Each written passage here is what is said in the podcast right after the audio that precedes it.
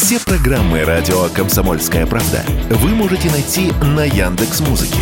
Ищите раздел вашей любимой передачи и подписывайтесь, чтобы не пропустить новый выпуск. Радио КП на Яндекс Музыке. Это удобно, просто и всегда интересно. Экономика на радио КП. Здравствуйте, дорогие радиослушатели! Вы слушаете наш ежедневный обзор самых важных новостей из удивительного мира российской экономики. И сегодня в эфире новости импортозамещения.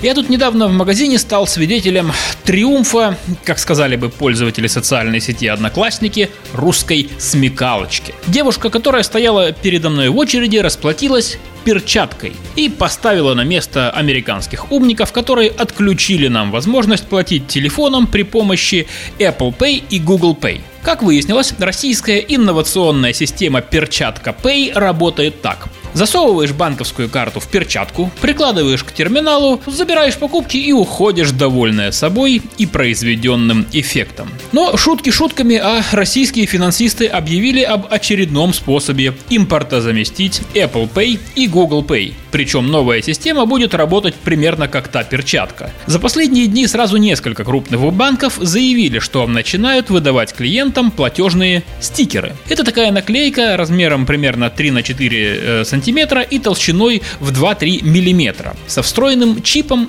привязанным к счету клиента. Ее можно наклеить на телефон и расплачиваться на кассе, прикладывая мобильник к терминалу. Сумма до 1000 рублей списываются сразу, а если больше, то надо ввести пин-код. Зато, как и раньше, можно выходить из дома за покупками без кошелька с одним телефоном.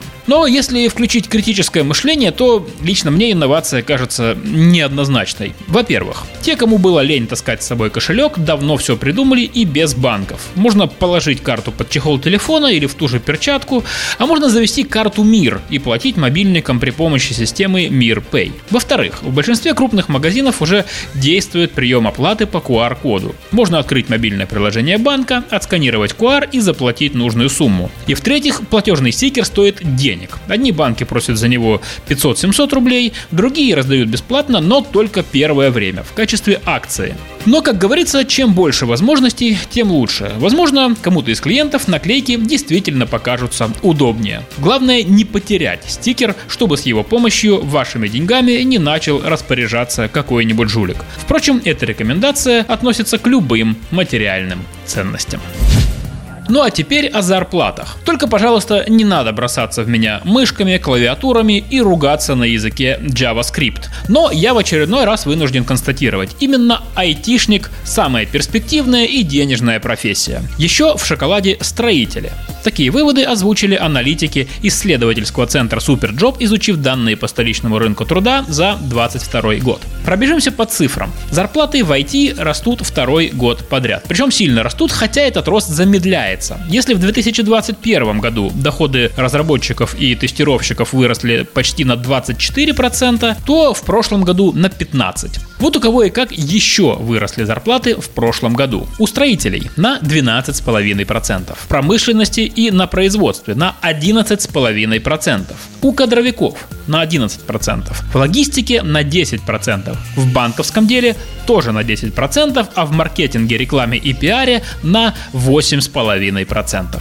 Мы попросили профессора финансового университета при правительстве России Александра Сафонова оценить эти цифры и дать прогноз на наступивший год. Так вот, по его словам, высокая потребность в IT-специалистах никуда не уйдет. Дефицит таких кадров наблюдается не только у нас, но и во всем мире, потому и зарплаты в этой сфере высокие. Не исключено, что они дальше будут расти в России, учитывая наш курс на импортозамещение и разработку своих программ. В строительстве тоже есть повод для роста зарплат. Последние три года сфера остро нуждается в рабочих специалистах, которые раньше занимали мигранты. Но из-за пандемии многие уехали и не вернулись. Объемы строительства в России высокие, своих специалистов не хватает, это и приводит к дефициту кадров, поэтому зарплата в строительной сфере у нас растет с 2020 года. Что касается страны в целом, то за прошлый год, кстати, сильнее всего выросло число вакансий в строительстве, а также в сферах продаж и закупок закупок. А вот в банковской и страховой сферах количество вакансий сильно рухнуло. Наш эксперт объясняет это так.